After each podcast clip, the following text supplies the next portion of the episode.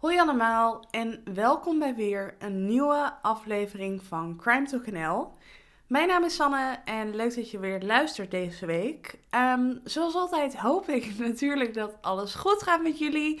Ik moet ook altijd een beetje lachen, want ik krijg best wel veel DM's waarin mensen zeggen: Met mij gaat het goed. Hopelijk met jou ook. Uh, refererend naar deze standaardzin. Uh, maar normaal gesproken zou ik ook zeggen: Met mij ook. Maar ik vond het nog wel semi-grappig. Vorige week zei ik volgens mij: Ik ga nu de podcast snel afronden, want ik ben zo verkouden en ik heb bijna geen adem. Nou, dat is nog steeds zo. Uh, dat komt door mijn longen, uh, luchtwegen. Dus ja, vorige week wist ik nog niet dat het zo lang zou blijven. Um, maar ik weet nu op dit moment dat ik dus heel weinig adem heb. Dus um, ik klink volgens mij ook behoorlijk benauwd en buiten adem. Dus als jullie dat horen, dan spijt me dat enorm. Maar ja, ik kan er niet zoveel aan veranderen. Behalve geen podcast maken. En ja, dat is natuurlijk ook helemaal geen optie. Dus uh, hou er rekening mee. Um, ik ben wel benauwd. Dat gezegd hebbende, wil ik nog, voordat we beginnen met de zaak van deze week, nog wat zeggen. En dat is dat deze aflevering weer mede mogelijk is gemaakt door Storytel. En voor wie Storytel inmiddels nog niet kent, um, Storytel is een dienst waarmee je meer dan 350.000 luisterboeken kunt beluisteren en e-boeken kunt lezen. Super handig dus. En deze week mocht ik jullie weer een tip, een boekentip geven van Storytel op Storytel. En het boek dat ik heb beluisterd op Storytel is het boek De Wereld van de Witte Bakken. Mijn jaar bij de Forensische Recherche, geschreven door Tamara Seur. En de titel omschrijft wel een beetje waarover het gaat. En het gaat dus over de auteur, Tamara, die een jaar meeloopt bij de Forensische Recherche. En eerlijk is eerlijk, ik had me er eigenlijk op voorbereid dat het een heel droog boek zou zijn op de een of andere manier. Want ik dacht, ja, een boek over de forensische recherche, dat zal wel een beetje ja, droge stof zijn. Maar ik was echt super aangenaam verrast, want het luisterde zo makkelijk weg. Er werd zoveel uitgelegd en verteld, maar op een heel laagdrempelige manier eigenlijk, waardoor het dus niet saai, suf en droog was. Sterker nog, dat was het dus totaal niet. Het was juist super interessant en ik wilde telkens maar doorluisteren. Want er waren zoveel dingen die ik niet wist. Ik wist niet dat het eigenlijk zo breed was. Ik dacht, ja, het zijn inderdaad alleen maar de mensen die op plaats delict komen. En die uh, gaan dan met een stokje dingen oprapen. En dan een beetje bekijken in het lab. Maar dat is dus niet zo. Er zijn ook best wel veel dingen die bijvoorbeeld in films en zo gedaan worden. die niet blijken te kloppen. Um, ja, ik vond het super verhelderend en leerzaam om het boek te beluisteren. Um, en ik zou het ook iedereen aanraden, want nogmaals, het luistert echt heel gemakkelijk weg. Het is dus niet zo van, oh, ik ben nu echt een heel leerzaam, educatief boek aan het beluisteren. Nee, ik ben een heel interessant boek aan het luisteren. En ja, ik vond het in ieder geval echt super interessant. En ik denk dat iedere persoon die geïnteresseerd is in waar gebeurde misdaad, dit boek wel moet luisteren. Want je steekt er echt super veel van op. En het is gewoon heel erg interessant. Wil je dit boek nou ook beluisteren? Dat komt mooi uit, want als je naar story.nl slash crimetalk gaat, kan je 30 dagen gratis gebruik maken van de diensten van Storytel. En dan kan je dus dit boek of een van de vele andere luisteren of lezen op Storytel. Um, ik zal de link hiervan ook nog even in de show notes zetten. Dan kunnen jullie het makkelijk terugvinden. Maar op deze manier kun je de Storytel zelf uitproberen op een laagdrempelige manier. Uh, je zit nergens aan vast. Je kunt het gewoon weer opzeggen als het toch niks blijkt te zijn voor jou. Dan is er geen man overboord en zit je niet uh, voor de komende 10 jaar ergens aan vast. Uh, maar je kunt het dus gewoon proberen en dan kan je ook dit boek gratis luisteren en lezen. Dus ga dat doen, want het is echt een aanrader. Dat gezegd hebbende gaan we nu beginnen met de zaak van deze week. En de zaak van deze week is er eentje die al wordt aangevraagd sinds ik mijn podcast ben begonnen. Dus dat is al een hele tijd. Um, en dat is de zaak over of van Willeke Dost. Ik vind het zelf ook een ontzettend fascinerende zaak. Het is ook wel een, ja, denk ik, vrij bekende zaak in Nederland. Maar ja, ik heb hem tot nu toe niet behandeld. Mede omdat er al een podcast over gemaakt is. Een grote mensenpodcast, om het zo maar te noemen. Nee, ja, het is een podcast gemaakt door Dagblad van het Noorden. Uh, de podcast heet Het Verdwenen Meisje. Dus heel lang dacht ik van, ja, wat, wat, wat heeft het voor nut als ik als ehm, ja, loser podcastmaker... Uh, nee, dat is een grapje, want anders krijg ik weer DM's van... je moet jezelf niet zo omlaag halen, maar ja, zelfspot. Uh, nee, maar voor mij voelde het dan heel erg van... ja, wat kan ik eraan toevoegen? Maar uit mijn Instagram poll is gebleken dat jullie dat helemaal niet erg vinden. Althans, als het niet elke week is, dan ben ik ook niet van plan. Maar deze zaak is al zo vaak aangevraagd. Ik vind het zelf een interessante zaak. Dus toen dacht ik, weet je wat, ik ga het gewoon doen, kan mij het wat schelen. We gaan er gewoon voor. Dus we gaan het deze week hebben over de zaak van Willeke Dost. Um, dan ga ik nu ophouden met deze veel te lange intro, want normaal praat ik niet zoveel aan het begin. Nu ik benauwd ben wel. Dus ik ga gewoon nu beginnen met de achtergrondinformatie. We gaan het dus hebben over Willeke. En Willeke Dost was toen zich dit allemaal afspeelde in 1992 15 jaar oud. Een jonge meid nog, maar ze had helaas wel al heel erg veel meegemaakt. Um, dat begon eigenlijk al toen Willeke net een jaar was. Want toen verongelukten allebei haar ouders in een ernstig auto-ongeluk. Heel erg verdrietig en heel erg, want dat betekende dus ook dat Willeke nog net een jaar was en dat ze al een wees was. Ja, heel ja, verdrietig. En dat zorgde er ook voor dat Willeke op jonge leeftijd al op heel veel plekken had uh, gewoond. Um, ze had eerst bij familie gewoond, maar dat werkte ook niet helemaal. Dus ze was naar verschillende pleeggezinnen gegaan. Dat werkte ook niet helemaal. En uiteindelijk is ze zelfs in een psychiatrisch centrum voor kinderen terechtgekomen. Um, er zijn verschillende oorzaken voor. Uh, ik kan me ook herinneren dat Willeke niet een super makkelijk kind was. Wat ik me dus ook kan voorstellen als je zoveel hebt meegemaakt. Maar voor Willeke was het dus heel erg lastig om een stabiel leven op te bouwen in een stabiel gezin. Het was, ja, haar leven was vrij rumoerig geweest. En ja, dat maakte het natuurlijk niet veel makkelijker. Maar uiteindelijk vindt Willeke toch een ja, gezin. Want als Willeke tien jaar oud is, komt ze terecht bij de familie Mulders. Uh, de familie Mulders die woonde in een boerderij in Koekangen. En het gezin bestond uit pleegvader Piet, pleegmoeder Herna en hun zonen Wout en Bart en hun dochter Mieke. Het leek erop alsof Willeke helemaal haar draai hier had gevonden. Want uh, Willeke hield ook heel erg van dieren. Uh, de familie Mulders woonde dus op een boerderij. Dus dat kwam mooi uit, want op die manier kon Willeke een eigen cavia hebben en een paard. Dus dat klinkt natuurlijk super goed. Uh, daarnaast was de familie Mulders ook een ervaren pleegfamilie, zeg maar. Ze hadden meerdere pleegkinderen gehad. Dus dat klinkt ook wel als de stabiele basis die Willeke zo erg nodig had. Dus Willeke kwam daar wonen en die woonde daar uiteindelijk tot het moment dat ze verdween. Want Willeke verdween dus. Het is dan namelijk 15 januari 1992 en in de ochtend gaat pleegvader Piet naar Willeke haar kamer om haar wakker te maken om haar naar school te brengen. Dat was niet iets wat elke dag gebeurde, maar pleegvader Piet had zoiets van: het is slecht weer vandaag, dus ik ga Willeke met de auto naar school brengen. Dus hij is dat van plan, gaat naar haar kamer. Maar wanneer hij de kamer van Willeke inkomt, ziet hij dat Willeke haar bed netjes is opgemaakt. Maar dat Willeke er dus niet is. Um, ze is niet in haar kamer of ergens anders in het huis. Dus uiteindelijk heeft pleegvader Piet iets van: ze is waarschijnlijk zelf al vertrokken met de fiets. Haar fiets was er ook niet meer, die stond niet op de boerderij. Dus hij dacht: ze is gewoon in haar eentje op de fiets naar school gegaan. Um, ik benoem het maar weer even, maar dit is natuurlijk in de tijd dat mobiele telefoons nog niet zo uh, gebruikelijk waren. En al zeker niet voor tieners.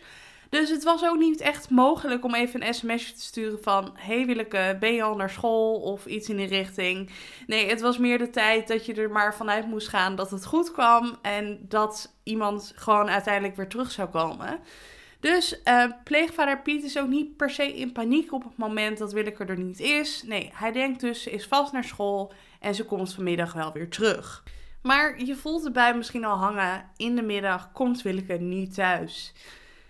Op dat moment denken pleegvader Piet en pleegmoeder Herna nog van... Ze is waarschijnlijk bij een vriendin dan langs gegaan. Want nogmaals, het was niet echt de tijd dat je dan even sms'te. Hi pap, mam of hoe je ze ook noemt Ik eh, ben nog bij uh, mijn vriendin aan het chillen na school. Ik ben voor het eten thuis. Nee, dus daar zijn ze gewoon van uitgegaan. En toen hadden ze zoiets van: dan moet ze met het eten wel thuiskomen. Maar met het eten was Willeke nog steeds niet thuis. En dat is dus ook wel een beetje het moment dat de pleegfamilie zich zorgen gaat maken. En um, nou ja, als eerste bellen ze wat mensen in de omgeving op van... Goh, hebben jullie Willeke gezien? Maar er is ook helemaal niemand die Willeke heeft gezien. En uiteindelijk belt de familie rond een uur of tien in de avond naar de politie... om te melden dat Willeke vermist is. Maar jammer genoeg gaat de politie er in eerste instantie vanuit dat Willeke weggelopen is. Ergens kan ik me er wat bij voorstellen. Uh, Willeke was dus niet de makkelijkste. En daarnaast is 15 misschien ook wel de leeftijd waarbij je denkt: ik ga weglopen, ik vind alles stom en ik kom nooit meer terug. Maar goed, het is natuurlijk wel raar dat de politie er zo makkelijk mee omging. Um, ze gingen wel een klein beetje onderzoek doen. Uh, er bleken dat er geen braaksporen waren in de boerderij. Er waren geen sporen van geweld en er was ook niks weg. Of nou ja, er was niks weg van de boerderij. Maar sommige spullen van Willeke waren wel weg. En dat waren de volgende spullen: een foto van haar ouders, een broek, een rokje, een onderbroek en een BH. En de blauwe winterjas van pleegbroer Bart. Dus dat was wel een beetje gek. En dat klinkt natuurlijk ook wel alsof Willeke misschien die spullen heeft meegenomen omdat ze weggelopen is. Zeg maar, dat past wel in de ik ga weglopen starter pack. Alle spullen die je nou ja, zou kunnen dragen. Tegelijkertijd zou je ook denken dat bij een wegloop starter pack geld en een paspoort zit. Maar dat was niet het geval, want um, Willeke haar paspoort en geld waren er gewoon nog. Dus dat was wel een beetje gek. Maar in ieder geval, die kleding en de foto's van haar ouders waren dus weg. En nogmaals, daardoor ging de politie er dus ook vanuit dat Willeke was weggelopen en dat ze gewoon wel weer zou komen opdagen. Dus er werd ook, dus er werd ook helemaal niet zoveel gedaan door de politie. Tot twee dagen na de vermissing, want er was dus de verwachting dat Willeke wel weer terug zou komen, maar dat was niet het geval. En daarom wordt er uiteindelijk een oproep gedaan in de media uh, er worden oproepen gedaan of iemand haar heeft gezien. En daarnaast wordt er natuurlijk gevraagd om tips. En uiteindelijk komen er zo'n 40 tips binnen, maar helaas niets bruikbaars. En uiteindelijk sluit de politie op 23 april al, een paar maanden na haar vermissing dus, de zaak, uh, omdat er niet meer aanknopingspunten zijn om te onderzoeken. En ja, de politie die ging er dus eigenlijk ook daardoor nog steeds vanuit dat Willeke gewoon zelf was weggelopen uit vrije wil. Maar er zijn best wel wat mensen die er niet van overtuigd waren. En er komen al heel snel een hoop geruchten in omloop. En veel mensen wijzen in de richting van de pleegfamilie Mulders. En eerlijk is eerlijk, er zijn ook wel best wel wat twijfelachtige dingen aan de familie. Allereerst zou Willeke namelijk hebben gezegd dat haar pleegboer Bart haar zou bespieden onder de douche. Dat zou ze tegen verschillende mensen hebben gezegd en ook in haar dagboek hebben geschreven. Uh, in haar dagboek schreef ze ook nog dat um, pleegvader Piet en pleegboer Bart seksmaniakken waren. En um, daarnaast had de biologische familie van Willeke, dus haar tantes en oma's, hadden ook zo hun twijfels bij de familie Mulders. Een soort van onderbuikgevoel. Ze vertelde bijvoorbeeld dat Willeke heel verdrietig was om daar te zijn. En er zouden ook meerdere getuigen zijn die aangaven dat er sprake was van verwaarlozing, mishandeling en sommigen spraken zelfs van misbruik binnen de familie Mulders. Ik wil hierbij wel duidelijk zeggen dat dit dus niet bewezen is, aangezien dit ja, best wel behoorlijke beschuldigingen zijn. Maar goed, ik lees dit op verschillende bronnen terug op internet, dus ik moest of wil het wel vermelden natuurlijk in de podcast. Maar goed, nogmaals, er is dus niks bewezen, dus niet dat iemand nu gaat zeggen in uh, de aflevering van Crime Talk uh, wordt verteld dat dit en dit de feiten zijn. Nee, dit zijn dus puur geruchten en niets is bewezen.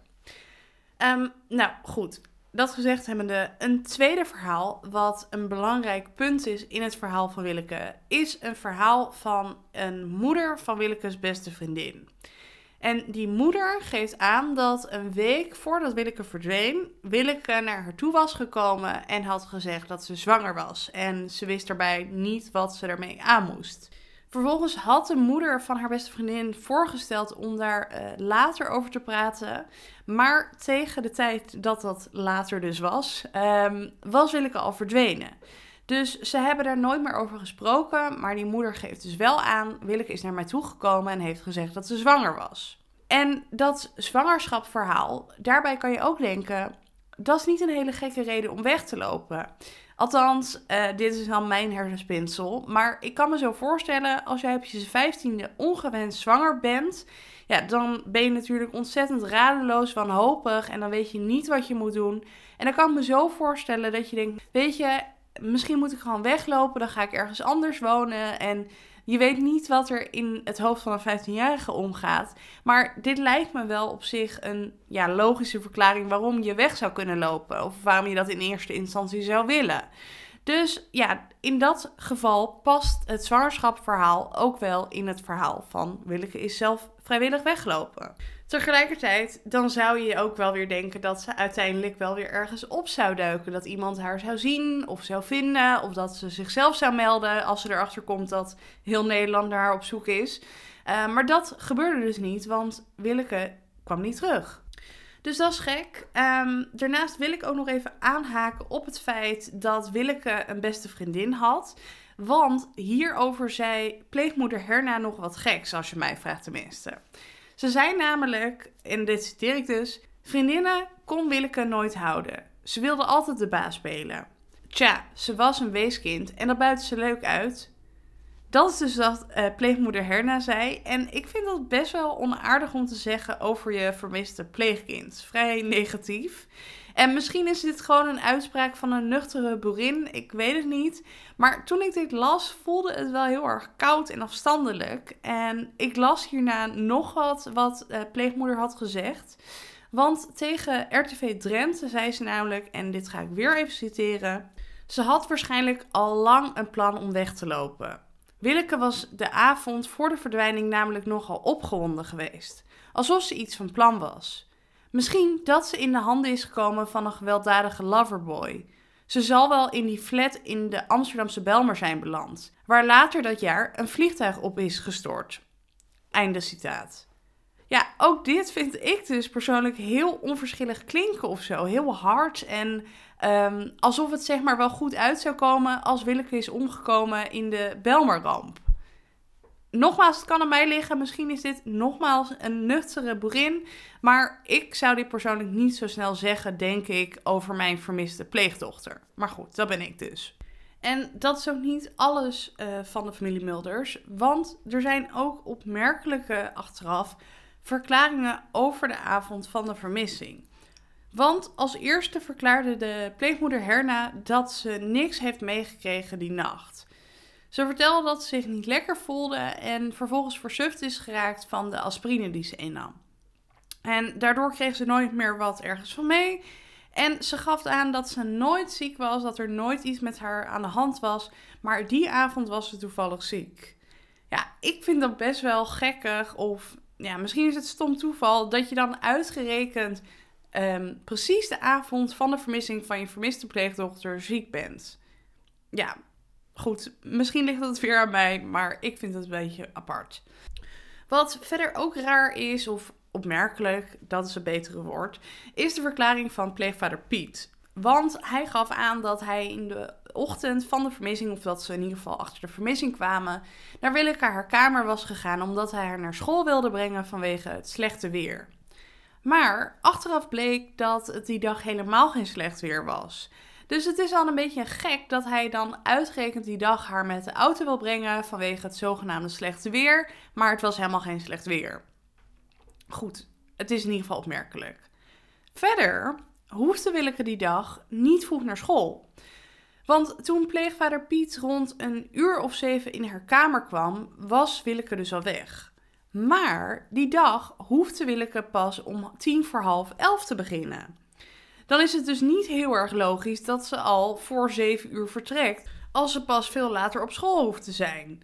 Dus ja, of er is iets anders gebeurd, of ze is voor de lol heel vroeg opgestaan en is ergens op straat gaan chillen, of ze is weggelopen, of er is iets anders gebeurd. Maar het blijft toch wel een beetje een gek verhaal dus. Dat je, nou ja, in plaats van heel lekker lang uit gaat slapen, dat je in de ochtend vroeg al vermist bent. Ja, het is een beetje gek. In ieder geval, er wordt heel veel over gepraat dus, maar er wordt heel weinig actie ondernomen en de zaak was inmiddels natuurlijk al gesloten. Het wordt dan vervolgens een ja, best wel tijdje stil rondom de zaak, maar in 2004 wordt er weer aandacht besteed aan de zaak van Willeke. Want het landelijke team Kindermoord gaat opnieuw naar de zaak kijken en in Tros Vermist en Opsporing Verzocht wordt er ook aandacht besteed aan de zaak van Willeke. Er werd onder andere een verouderingsfoto gemaakt en een beloning uitgeloofd van 30.000 euro. Nou, door al die nieuwe aandacht en door de extra dingen die er gedaan werden, kwamen er ook nieuwe tips binnen. Uiteindelijk kwamen er meer dan 100 tips binnen. Maar ja, die ene tip voor de doorbraak, die zat er wederom niet bij. Dus dat was wederom weer een ja, flinke tegenvaller natuurlijk. En het wordt weer een beetje stil rondom de zaak. Maar uiteindelijk buigt Dick weer zich over de zaak. Misschien ken je hem wel van naam, maar hij is dus oud-regisseur en cold case expert. Uh, best wel bekend. En uh, hij ging zich over de zaak buigen samen met oud-politie-psycholoog Harry Timmermans. En samen kwamen ze tot de conclusie, en dat is dat er eigenlijk maar één conclusie moet zijn en kan zijn. En dat is dat er sprake moet zijn geweest van een misdrijf. Dick Goosweer vermoedt dat Willeke op de avond van 14 januari vermoord moet zijn toen ze thuis was met pleegboer Bart en pleegvader Piet. En hij vertelt ook dat pleegvader Piet een opmerkelijke verklaring gaf tijdens het verhoor bij het landelijke team kindermoord in 2004. En ik ga nu voorlezen wat Dick Gooseweer over dat verhoor zei. En ik begin dus nu met citeren. Hij begint er dan opeens over dat de zaak hem doet denken aan een situatie in een boek dat hij heeft gelezen, De Derde Uitweg. Daar was een man alleen met een vrouw in een kamer. Die man wilde met die vrouw de liefde bedrijven, maar die vrouw begon te roepen, want ze wilde niet. Hij wist ook dat er een grote, sterke vent in huis was. Dus hij drukte een kussen op haar hoofd, maar toen bleek ze daarna dood te zijn. Dat was nooit de bedoeling geweest, vertelt Goos weer over het verhoor. Toen dacht ik, toen hij dat vertelde, dat hij gewoon bekende wat er die avond gebeurd is in huis in Koekangen. Een van de twee, vermoedelijk vader, heeft zich aan Willeke vergrepen. Willeke is gaan roepen, diegene heeft haar letterlijk de mond gesnoerd. Eindresultaat, een doopmeisje dat moest verdwijnen. En om haar te laten verdwijnen waren twee personen nodig. Einde citaat. Best een uh, opmerkelijk verhaal dus. Zeker omdat hij zelf over het boek begint. En ja, volgens Dick en Harry is er dus maar één mogelijkheid. En dat is dat Willeke is vermoord. Ze spelen dit ook door aan de politie, maar ja, die nemen Dick en Harry niet echt serieus en er komt geen onderzoek. Maar Dick en Harry die geven niet zomaar op, want uiteindelijk leggen ze hun bevindingen neer bij het hoofd van de procureurs-generaal en via hem komen ze terecht bij Fred Teven. Die leest uiteindelijk hun rapport en ja, Fred Teven die schrikt er eigenlijk enorm van. Die schrikt van het feit dat er zo weinig is gedaan en dat er ook helemaal niets gedaan wordt door de politie met het rapport van Dick en Harry. Dus uiteindelijk um, ja, zorgt de betrokkenheid van Fred Teven wel voor beweging. Want uiteindelijk pakt de politie het onderzoek in 2009 weer op. En in 2010 worden pleegboer Bart en pleegmoeder Herna opgepakt. En misschien vraag je je gelijk af van, huh, uh, pleegvader Piet dus niet. Uh, maar pleegvader Piet was inmiddels al overleden, dus hij kon niet worden opgepakt. Maar in ieder geval Herna en Bart dus wel. En terwijl zij vastzaten op verdenking van betrokkenheid bij de verdwijning van Willeke, werd de boerderij helemaal ondersteboven gehaald. Uh, er waren namelijk anonieme bronnen die zeiden dat Willeke wel eens op de boerderij begraven kon zijn geweest. En daarnaast zouden mensen hebben gezien dat Willeke haar spullen een dag na de verdwijning verbrand zouden zijn geweest. Uiteindelijk werd het weiland achter de boerderij helemaal afgegraven. Uh, de vloeren werden uit de woning gehaald. En eigenlijk wordt alles onderzocht. Maar helaas, zonder resultaat. Uh, er zijn geen sporen van Willeke. En uiteindelijk komen Herna en Bart na tien dagen in de cel weer vrij, omdat er niet genoeg bewijs is om hen langer vast te houden. En daarnaast heeft de zoekactie natuurlijk ook niks opgeleverd. Dus ja, toen kwamen zij ook weer vrij. Maar dat betekende niet dat alles over en uit was. Want ondertussen zijn er steeds meer gewone mensen, om zo maar te zeggen, die op zoek gaan naar Willeke en zich inzetten voor haar. Er wordt uh, gezocht in de straat van de boerderij. Er werden speurhonden en duikers ingezet. En allemaal eigenlijk op vrijwillige basis. Maar ondanks alle inzet lijkt het ook allemaal weer niets op te brengen, want er worden geen sporen aangetroffen. Dan in 2018 komt er weer wat meer aandacht voor de zaak, want Willeke die kwam toen op de cold case kalender te staan, in de hoop dat dat nog wat op zou brengen.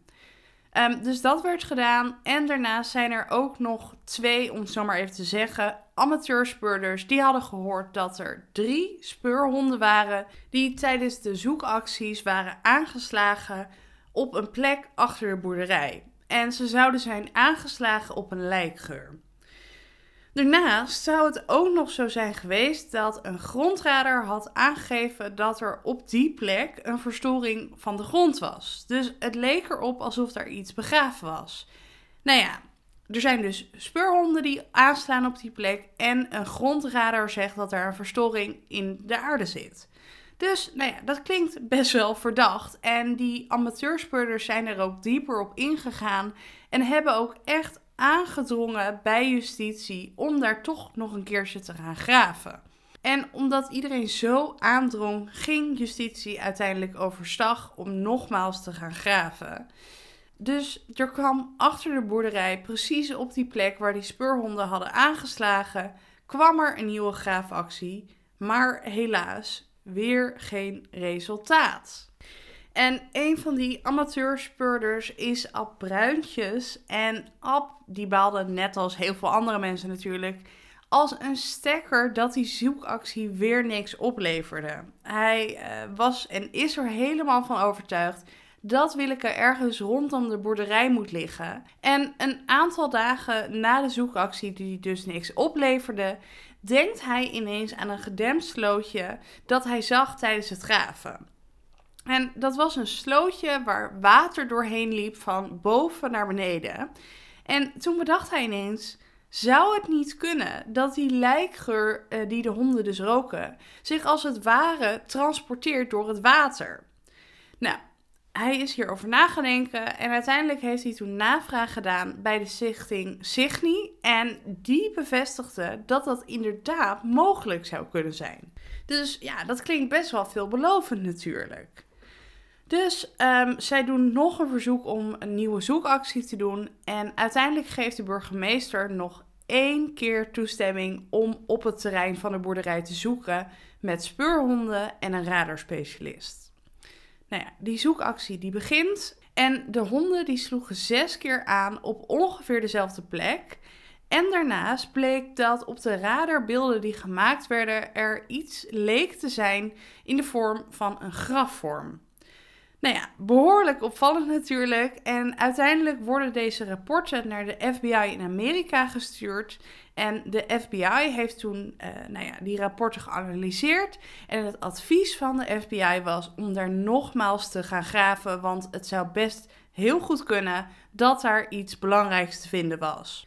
Nou, groot nieuws zou je dus denken. Dit wordt hem. Nu komt er eindelijk de doorbraak waar iedereen al zo lang op wachtte. Maar helaas, de politie en justitie wilden niet meer. Uh, ze zagen niet genoeg aanleiding om nogmaals te gaan graven en om nogmaals te gaan zoeken. Ja, in mijn ogen echt bizar, want als zelfs de FBI het aanraadt, waarom zou je het dan niet doen? Ze zullen er ongetwijfeld redenen voor hebben, maar ik vind het echt heel erg zonde. Um, uiteindelijk vonden heel veel mensen dit natuurlijk. En helemaal de mensen die al zo betrokken waren. Dus uiteindelijk hebben die mensen ook besloten om dan zelf maar te gaan graven. Het wilde alleen niet lukken. Eh, er waren heel veel wortels in de grond. En zonder die grote machines die daarvoor gebruikt worden, was daar gewoon niet doorheen te komen. Dus dat leverde wederom niets op. En ja, het was een enorme tegenvaller dus. Zeker omdat er vanuit de politie en justitie dus niets meer mee gedaan werd en wordt. En ja, ergens snap ik zelf natuurlijk ook wel dat de politie en justitie kunnen niet bij elke poep en scheet en bij elk klein dingetje meteen heel groot uitpakken en nou ja, van allerlei dingen ondernemen. Maar ja, in dit geval denk ik, er zijn zoveel aanwijzingen. Ehm, ja, misschien is dit eindelijk de plek waar ze moeten zoeken. En de plek waar Willeke misschien wel ligt. Ja, je kan natuurlijk zeggen aan de ene kant van het houdt een keer op, waar is de grens? Als je telkens weer gaat zoeken, ja, dan blijf je bezig. Maar aan de andere kant kan je natuurlijk ook denken, ja, wat maakt nog één keer extra zoeken dan nog uit? Als je al zo lang uh, bezig bent, dan kan je toch net zo goed nog een keertje graven. Maar goed, ja, dat gebeurde dus niet.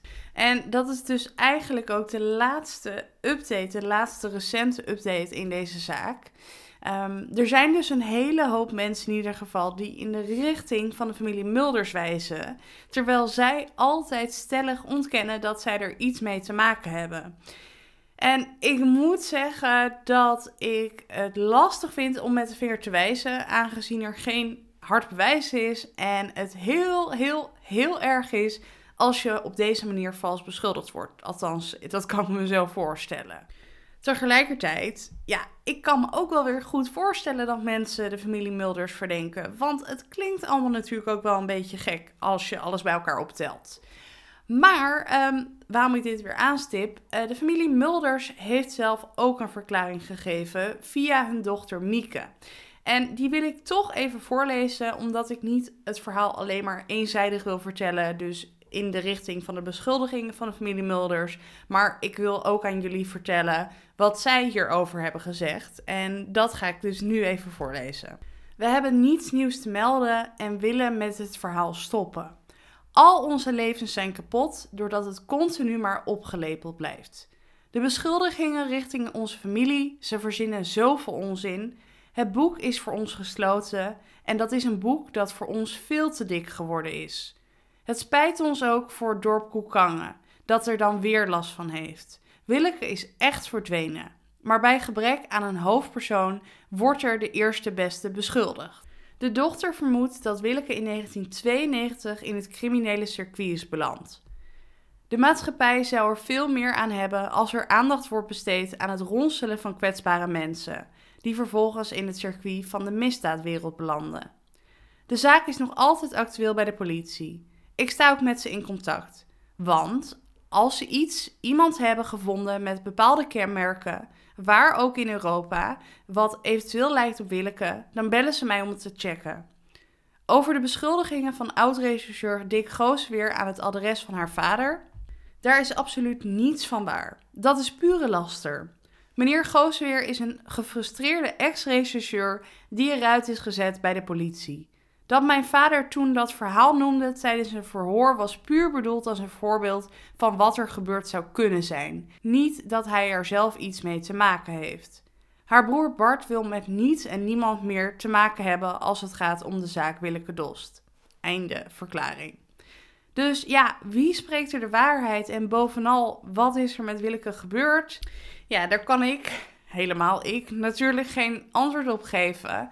Uh, ik kan alleen maar zeggen ja, wat ik denk of niet denk. Maar ik denk wel dat er iets slechts met haar gebeurd is. Het kan natuurlijk ook heel goed zijn dat ze in eerste instantie zelf is weggelopen en dat haar daarna iets is overkomen. Ik bedoel, misschien is ze inderdaad weggelopen om um, nou ja, bij een vriendje in te trekken. Dat bleek een loverboy te zijn. Zoiets.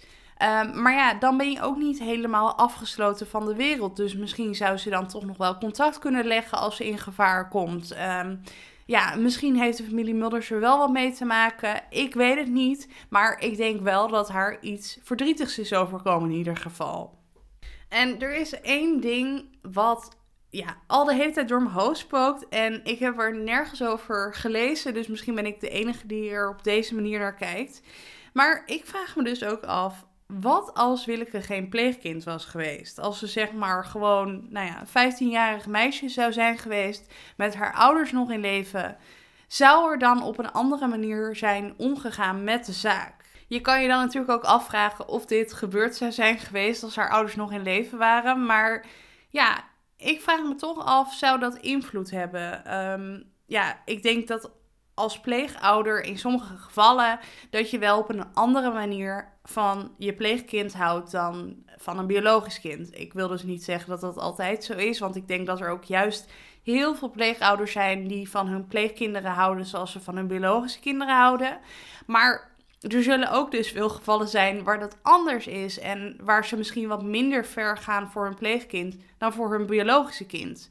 Wat als, ja, daar kan je natuurlijk heel lang over doorgaan en ik kan hier nog uren over praten, maar ja, het blijft toch door mijn hoofd spoken. Wat als Willeke geen pleegkind was geweest? Wat als haar ouders wel gewoon in leven waren en voor haar konden strijden? Ja, was, was alles dan hetzelfde geweest of niet? We zullen het nooit weten, maar ja, ik wil het toch even benoemen. Ja, en de enige hoop in de zaak is dan dat er misschien toch nog iemand besluit om toch nog ooit te praten. Uh, of dat Willeke misschien een keer per toeval gevonden wordt ergens. Ja, de kans lijkt me niet heel groot, maar goed, het zou natuurlijk kunnen. Uh, maar goed, ik denk dat het in deze zaak toch eerder moet zijn van dat iemand uiteindelijk toch besluit om ja, uh, een geheim te vertellen. Of in ieder geval te vertellen hoe het zit en wat er gebeurd is. Um, maar ja, tot die tijd weten we niet wat er gebeurd is met Willeke Dost. En ik hoop dat dat toch nog gaat komen. Want ja, weeskind of niet, uh, ook Willeke verdient waardigheid. En um, ja, de familie, de biologische familie van Willeke ook. Um, dus laten we met z'n allen hopen dat er toch nog ooit duidelijkheid gaat komen in de zaak van Willeke Dost. Um, ja, dat is ook wat ik jullie kon vertellen over de zaak. Uh, mijn kijk, luister, leestip van deze week is tussen het boek De Wereld van de Witte Pakken. Mijn jaar bij de forensische recherche door Tamara Seur op Storytel.